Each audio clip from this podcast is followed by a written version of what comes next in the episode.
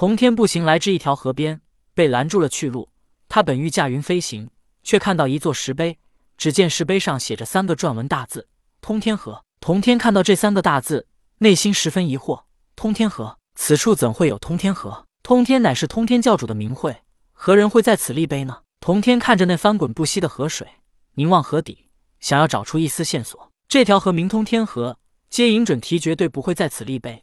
他巴不得人们都将通天教主给遗忘，而且通天之名只会让西方教那些截教弟子深深的记得通天教主，更加不利于他们度化。童天转头望了望四周，此处很是荒凉，没有村庄，没有人烟。于是童天抬脚踏水而行，来至河中央。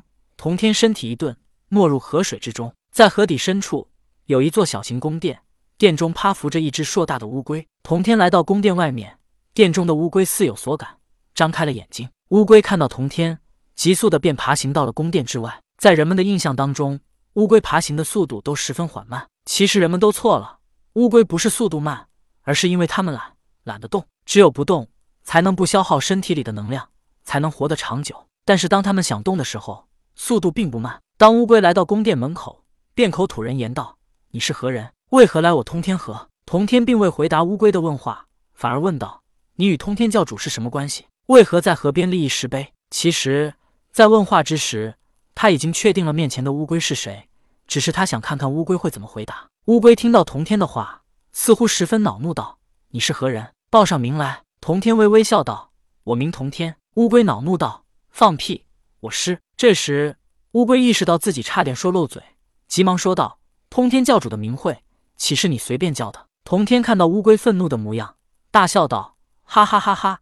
截教通天教主的亲传弟子龟灵圣母，却龟缩在如此河底，连化形都做不到，真是可悲。”乌龟听后一脸震惊，他都已经躲藏到西方，并且还龟缩在这河底，怎么这人还能找到自己？而且他能直呼自己名讳，很显然是有备而来。想到同天敢叫通天之名，龟灵圣母知道这人一定是敌人，而不是朋友，否则他不敢叫通天的名讳。龟灵圣母知道同天看破他的真实身份之后，直接转身，以极快的速度进入宫殿之中。而随后，这宫殿外面便被罩上了一层光幕。童天并未说什么，而是紧随其后，一抬手，仿佛拉开帘子一般，将光幕给拉开，之后便闪身走了进去。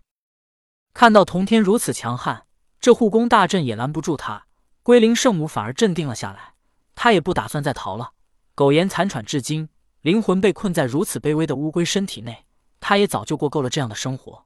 或许死亡才是他最好的归宿。而如今幽冥地府已成，纵然他死后，灵魂也不再是孤苦无依的四处漂泊，可以去往地府了。看到童天进入大殿内，龟灵圣母紧紧地盯着他。童天并未说什么，他也没有释放自己的圣人气息，因为他担心引来西方教二教主。童天问道：“龟灵，这乌龟只是普通的乌龟，你怎么会待在这样的身体之内？如此。”你何日才能成道？童天此一番话，只不过在试探龟灵圣母，而龟灵圣母的成道之法，绝不是如此。听到童天这么一番话，龟灵圣母搞不明白童天究竟是敌是友。如果是朋友，他为何叫着跟通天教主一样的名讳呢？很显然，他是在侮辱通天教主。如果他是敌人，可他所说的这么一番话，怎么像是关心呢？而且他直呼自己的名字，还仿佛是个长辈一般。于是，龟灵圣母再次问道：“道友究竟是谁？”童天道：“我已经说过，我名童天，不是通天的通，而是同天的同。当然，我是与通天教主有些渊源，你也可以把我与他当做兄弟一般。”顿了顿，童天问道：“龟灵，你是怎么来到这里的？又为何会附身这只普通的乌龟身上？”此时，龟灵圣母也想通了，不管童天是敌是友，他都无力改变什么，只盼望童天是朋友而非敌人。如果童天是敌人，龟灵圣母也逃不掉；如果童天是朋友，那龟灵圣母更没什么好隐瞒的，便说道：“当年在万仙镇，西方教接引道人派白莲童子拿着一个布包来收我，可白莲童子却放出了蚊虫，吸干了我的身体。本来想着封神台会有我一席之地，但结果我去了封神台，却不被百剑接纳，我灵魂无依，便四处漂泊。后来万仙镇老师失败，元始天尊掌控大局，我又无处可去。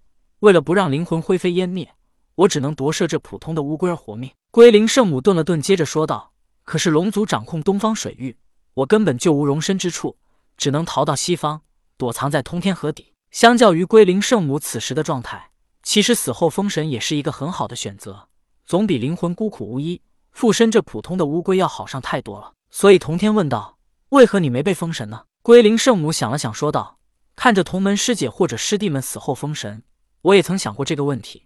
或者只有两种可能，会导致我没被封神。”童天问道：“是哪两种可能？”